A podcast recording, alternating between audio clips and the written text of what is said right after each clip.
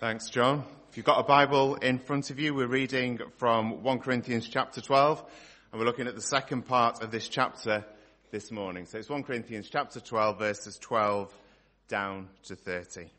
Just as a body, though one has many parts, but all its many parts form one body, so it is with Christ. For we were all baptized by one Spirit, so as to form one body. Whether Jews or Gentiles, slave or free, we were all given the one Spirit to drink. And so the body is not made up of one part, but of many. Now if the foot should say, "Because I am not a hand, I do not belong to the body," it would not for that reason cease to be part of the body. And if the ear should say, "Because I am not an eye, I do not belong to the body," it would not for that reason cease to be part of the body.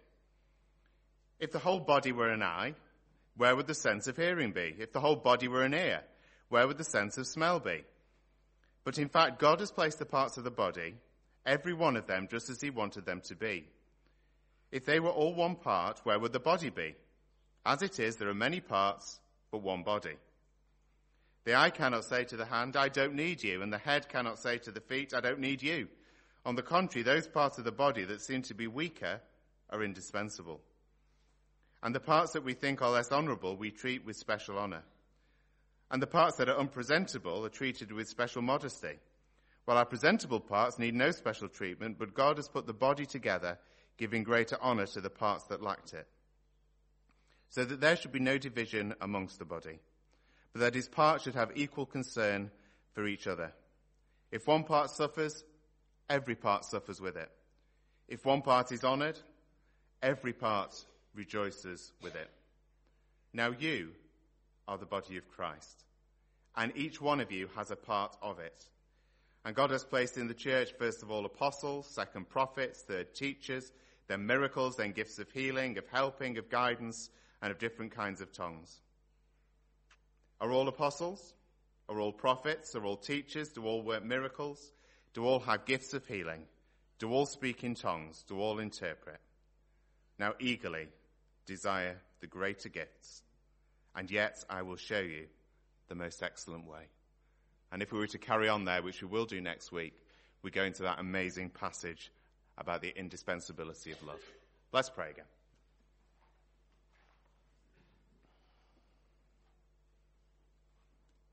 Lord, as we open this, your word this morning, I just pray that our hearts will be receptive. Lord, if we're cold in our hearts this morning, would you just melt them? If we're so bound up with the stuff of life that we have no room for you, Lord, would you just break in by your Holy Spirit? So speak to us, we pray. In Jesus' name, amen. We all like stories, don't we? Yeah? And, you know, stories are good. We tell stories in life, lots of different ways. And also, sort of in our culture, in the background, are stories that perhaps we've grown up with, and they just become part of life. If I mention Jack and the Beanstalk today, and ask most of us to tell that story, anybody be able to tell me Jack and the Beanstalk? I'm not going to ask you to do it, but just put your hand up if you could roughly tell me the story of Jack and the Beanstalk. Snow White and the Seven Dwarfs? Yeah, I won't carry on, you get the point. But stories play a background in our culture. And this was exactly the same in the culture of Paul's day. Anybody read Aesop's Fables? Nick. Helen, a few people dotted around have read them. Do you know this well-known story? The belly and the members of the body. Anyone? This story was written in about six hundred B C, and I'm going to tell you my own adaptation of a bit of it. So sit comfortably, put your feet up, and have a listen. Once upon a time, two parts of the body fell out with each other. It was the belly and the legs. The legs were fed up with having to carry belly around all day long. "Belly, you are so big," they complained. "And you are so heavy. Stop eating all that cake and perhaps you'll be a little bit easier to carry. We are so much more important than you are. When you sit, we're there. When you walk about, we're doing the work." Belly wasn't impressed. "You're talking rubbish," said the belly. I'm far more important. You can't exist without me. I provide the food to keep you going. The body can live without a pair of legs, but it can't live without a belly. Great story, isn't it? It goes on and on and on. I won't bore you with the rest of it. But you get the drift. This kind of story was actually really popular in Paul's day. And people, philosophers, would actually sit down and discuss how a story like that one I've just told you could actually speak about society. That story was used to talk about the army. And apparently, the belly was meant to be the general, and the legs were meant to be the soldiers. You can view that how you want. You know, the belly just hung around doing absolutely nothing while the soldiers did all the hard work. But people in Paul's day were used to this kind of story being used to put people in their place and to say there are people more important than you. You have a role to play, but it's an insignificant one compared to other people. So when Paul brings in, in this chapter, talk about the body of Christ, people immediately get what he's talking about. You know, it's like me sort of saying Jack and the Beanstalk, Snow White and the Seven Dwarfs. It's there in people's mind. But what Paul does with this passage is absolutely amazing, because he tips on the head people's preconceptions about what it's about. The Church of Jesus Christ is a body. It's a body made up of many parts. But it's not a hierarchy. It's not suppressed uniformity. But rather, it's diverse, and it's all about Jesus. Galatians three, twenty-seven to twenty-eight. For all of you who were baptized into Christ have clothed yourselves with Christ. There is neither Jew nor Greek, slave nor free, for you are all one in Christ Jesus. And so Paul says that the church is a body. Now, I know we say it often, but I think it's important just to reiterate. This building that we are in this morning is not church. It is not the church. Who said this morning, I'm going to church today, to somebody? You know, I did. But it almost makes as much sense as saying, I'm going to family. It's just a bit of a nonsense when we talk like that. This building is not anything special. It is just a building. It's not God's house. It's not a temple. It's simply the place where we organize ourselves to meet for worship. See, what this passage will say is that the body of Christ is the people, the Church of Jesus Christ. It's multinational, it's multiracial, it's right across the world. And it's everybody who has heard that call of Jesus to respond to him in repentance and faith. So let's look, first of all, about becoming part of the body.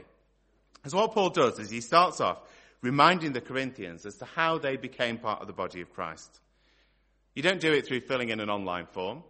You don't do it through a lengthy membership application process. You can't become part of the body through birth. You can't become part of the body of Christ through somebody else's decision either. There is only one way, Paul says, and it's through baptism. Baptism in Christ and in the Holy Spirit. Well, what on earth is he on about? That um, Galatians reading said, for all of you were baptized into Christ. The one in Corinthians talks about being baptized in the Holy Spirit. Well, to become a follower of Jesus is about coming to Jesus in repentance. That means saying sorry for the way we've tried to live our lives without him. And also coming in faith, believing that Jesus is who he says he is. Believing that he is the Word made flesh, the Son of God, the firstborn from among the dead. It says in Romans ten, if you confess with your mouth Jesus is Lord and believe in your heart that God raised him from the dead, you will be saved. For with your heart you believe and are justified, and with your mouth you confess and are saved. It is just as the scripture says, everyone who believes in him will not be put to shame. For there is no difference between Jew and Greek. The same Lord is Lord of all, and is rich to all who call on him. Everyone who calls on the name of the Lord will be saved. So what Paul is talking about is that belonging to the body of Christ is about believing in Jesus. It's that simple. And he says when we do that, actually, we are justified. It's a bit of a complicated word that Paul uses in that Romans passage, but basically it means we're made right before God. All that stuff, all that rubbish in our lives that stops us from being able to reach God, the Bible calls it sin, is taken away. Jesus takes it all. I don't know about your life, but I think all our lives are full of rubbish, aren't they? Full of selfish motives, full of times when we deceive other people, full of times when actually we just want our own way and we don't think about other people. And we can't do anything about that of ourselves. We can't get rid of it. We forgot to put our black bins out this week. Terrible, isn't it? Have you ever done that? And the frustration of going and seeing everybody else's black bins that have now been emptied, and ours is sat there round the back here, full of rubbish. Here it is. That's not our bin, just in case you are worrying. I'm thinking you really need to get on with recycling. But you know, this week, I could put our bin out every night and think, hopefully somebody will take it away. Hopefully there's another way other than the bin lorry coming round and removing it. I could also say, well, I'm not going to add any more to the rubbish. This week is a rubbish-free week. You know, good luck with that one. But it wouldn't deal with the problem, would it? The rubbish would just keep piling up and piling up in the bin. I can't get rid of that rubbish. Well, I can actually. I can go to the tip, and this is where this illustration falls down. But hopefully, you get the point. There is one rubbish collection. It comes twice a week, and the rubbish is taken. Otherwise, it just keeps building up and building up and building up. You know, that is the truth of our lives, isn't it? Rubbish accumulates. Sin, rubbish, stuff that we do that goes against other people and against God, just gathers in the background of our lives. The Bible is very clear. It's only through Jesus, through what he did on the cross, that that rubbish can be taken. That he takes it all onto himself, that he dies in our place. Now, our rubbish should call it, cause us death, but Jesus takes it onto himself. In a few moments, Richard is going to go through this lukewarm water that's here. He's going to be plunged into baptism. And when he does that, he is declaring what God has already done. Because baptism is a symbol of what has already happened. That he's already died to his own way. That he's already said Jesus is Lord. And we celebrate this morning being part of God's forgiven people. Now, Richard, I hate to break it to you this morning, and particularly Carol, I hate to break it to you. But Richard will keep on doing wrong things after today. You know, I was baptized eighteen years ago. Not eighteen years ago. I was baptized when I was eighteen. I wish that was eighteen years ago. And believe me, I've done a lot of rubbish in those intervening years. Um, we were chatting about baptism this week with our two boys, and Nathaniel suddenly announced to us, he said, I'm going to leave it till I'm very old before I'm baptized. Because there'll be a lot of sin in my life, and I, I, I want it to be all got rid of in one go, and then I won't sin afterwards. I don't know what he's got planning on doing, but perhaps we need to bear that one in mind. But actually the point here is that Jesus' offer of forgiveness is not just the one-off. He isn't the once-a-week rubbish collector, but he keeps forgiving us every time we come back to him. An ongoing call to come to him for forgiveness, and he will never turn us away. He will never turn us away when we turn to him in repentance and faith. There may be some of us this morning, and we're sat here, and we've turned to Jesus. And we're living that life. We've turned to Jesus in faith and repentance. But actually, we've not yet been through here. Jesus calls us in obedience to be baptized. It's a command of the Lord, an outward sign of what has already gone before. Yeah, baptism is one of those few things that if you're following Jesus this morning, but you've not been baptized, don't spend years praying about whether you should. Read your Bible and say, actually, I'm going to be obedient to what Jesus has called me to do. It's one of those few things we don't need to pray about because actually Jesus has already told us the answer. If you've believed on the name of the Lord, go through the waters of baptism. Perhaps there's a challenge for some of us today to literally take the plunge, well, perhaps not the plunge, but the baptism, and to make that step of faith. Or perhaps today you're here and actually you're trying to deal with the rubbish of your life on your own. And you're thinking that somehow just by being nice, you'll stop that rubbish accumulating. You know, that will never happen. You'll never get to God that way. You'll spend your whole life trying and you'll miss the point. We need Jesus. And when we turn to him, he will do something absolutely amazing. And we will find the arms of the Heavenly Father welcoming us back and telling us of his love for us. Galatians three talks about water baptism. This passage in Corinthians talks about baptism in the Holy Spirit. Again, it's that symbolism, being a symbolism of being plunged into the fullness of God. Ephesians one verse thirteen. And you also were included in Christ when you heard the message of truth, the gospel of your salvation. When you believed, you were marked in him with a seal, the promised Holy Spirit. The kind of seal there is the wax seal that goes on a letter to say this belongs to a certain person, a document, and say that's what it's about. The New Testament is incredibly clear. When we accept Jesus as Lord, we are sealed by the Holy Spirit. The Holy Spirit takes up residence in our lives, and we become temples of the Holy Spirit. There can be a lot of confusion, I, I think, in today's church about what the Holy Spirit baptism is all about. We haven't really got time to unpack that in any great depth this morning. But just to say that if you are following Jesus, the Bible knows of no sort of Christian who follows Jesus but isn't sealed by the Holy Spirit. But what it does say is that we need to be continually filled with the Holy Spirit. That may be for a second time. It may be for a third time. Maybe for a fourth or a fifth. Or just that continuous prayer, Lord, keep filling me with your Spirit. Let's move on. We've talked about becoming part of the body. Now about belonging to the body. If you've got your Bible there, verses fifteen to twenty-one. I don't know if you got this when we were reading it, but I think Paul is trying to, trying, um, to be funny here when we sort of put this in the background against the belly and the legs story and other sorts of stories that were going around on the time. Paul goes off into um, this really ridiculous sort of scenario of different parts of body declaring in, in, sort of declaring independence from each other. You get, first of all, the foot says, because it's not the hand, it wants to be out, and it's going to hop off on its own and declare independence. And then um, the hand wants to leave. And then verse sixteen, it's all about the ear. And then verse seventeen, Paul offers us a really silly comment about what happens if the whole body was an eye. You know, you just get this picture of an enormous eye that is the body. It wouldn't be a lot of use. Or what if it was all an ear? And so what Paul is doing here is pushing this, this sort of illustration, this metaphor, to get his point across. In Corinth, there were those who, because they could do certain things by the Holy Spirit, felt that they were the most important, and it was particularly around those who were speaking in tongues. Think about that belly and leg story again.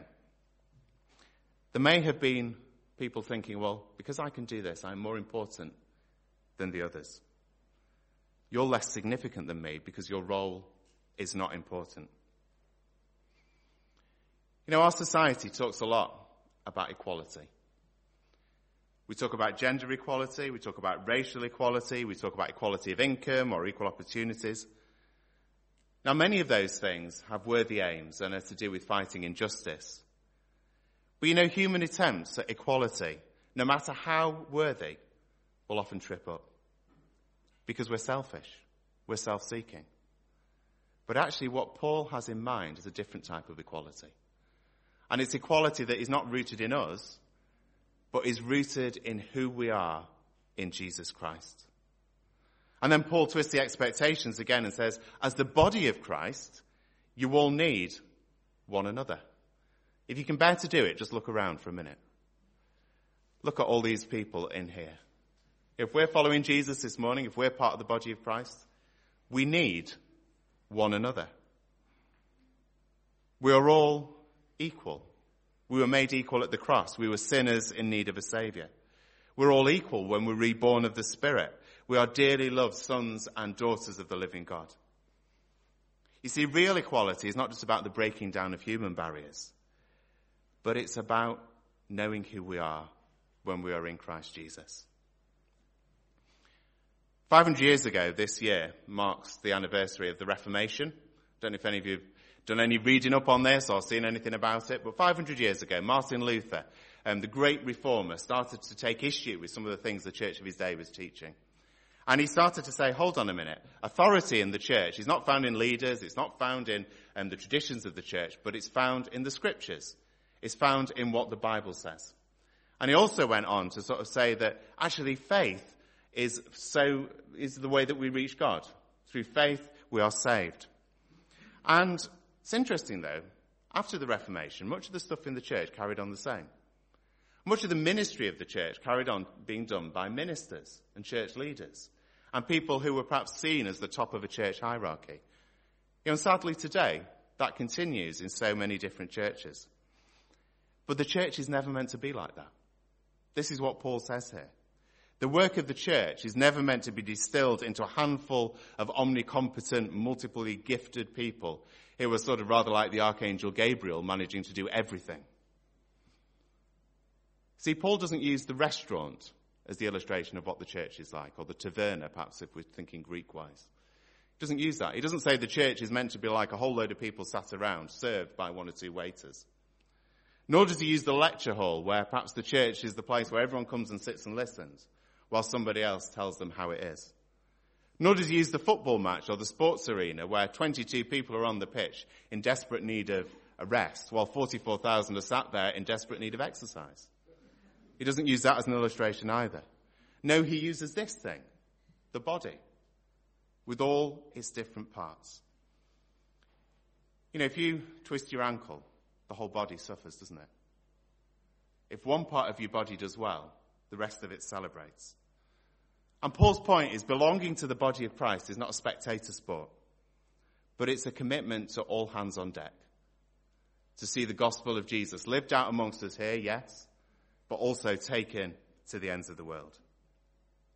Now, perhaps you're here today and actually you like the bit about being served. You know, you like coming and being part of church and having, you know, people do things and being part of a, a really great church fellowship. But actually you're struggling with that bit about serving others at the moment. Look around again, if you can bear to. We need to serve one another. That is the amazing imagery that Paul has for us here. We need to become more and more of who God wants us to be.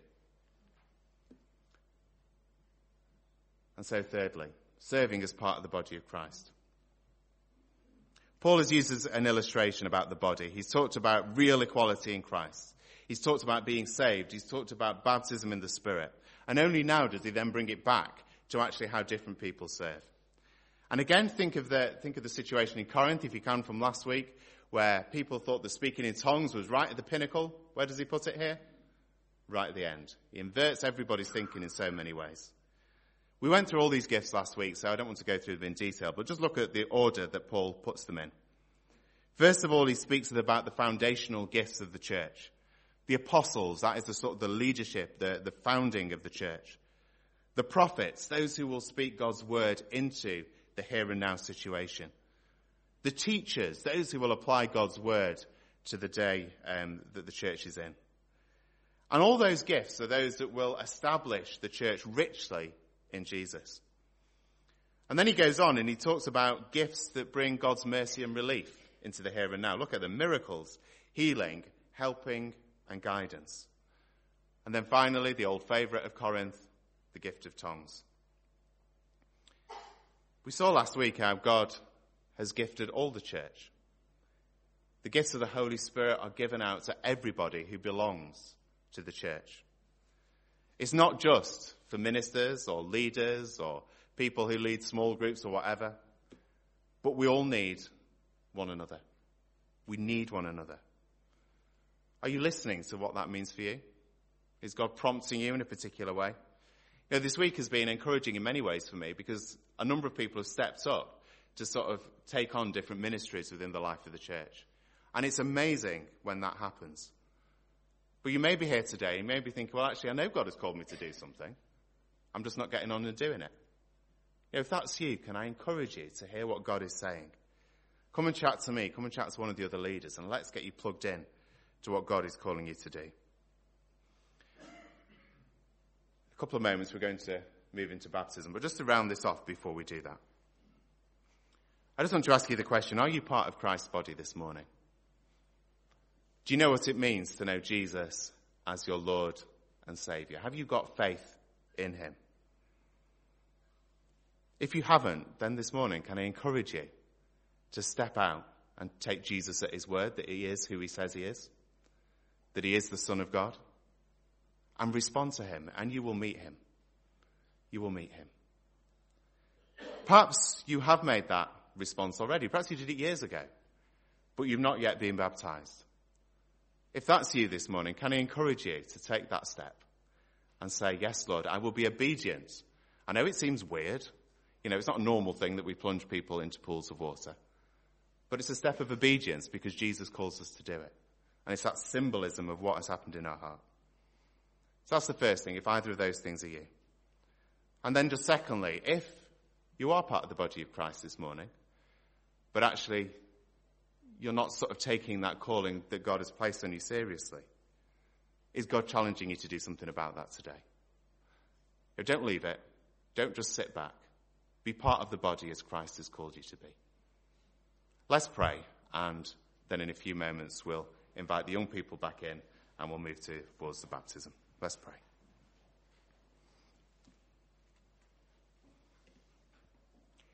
Romans ten, if you confess with your mouth Jesus is Lord and believe in your heart that God raised him from the dead, you will be saved. Lord, I thank you that the gospel is such amazingly good news. Thank you that when we turn to you, you put the hope of eternity in our heart. Thank you that when we turn our lives back to you, we find the open arms of our Heavenly Father longing to welcome us into his embrace. And so, Lord, I particularly want to pray for anyone this morning who has decisions in their hearts to make. Lord, by your Spirit, would you give courage? And we pray now as we move towards the baptism that as Richard declares his faith in Jesus, that this will just be such an inspiration to all of us to see him step out in obedience to you. So thank you for your presence. Thank you for your promises. And thank you that you're with us now. In Jesus' name, amen.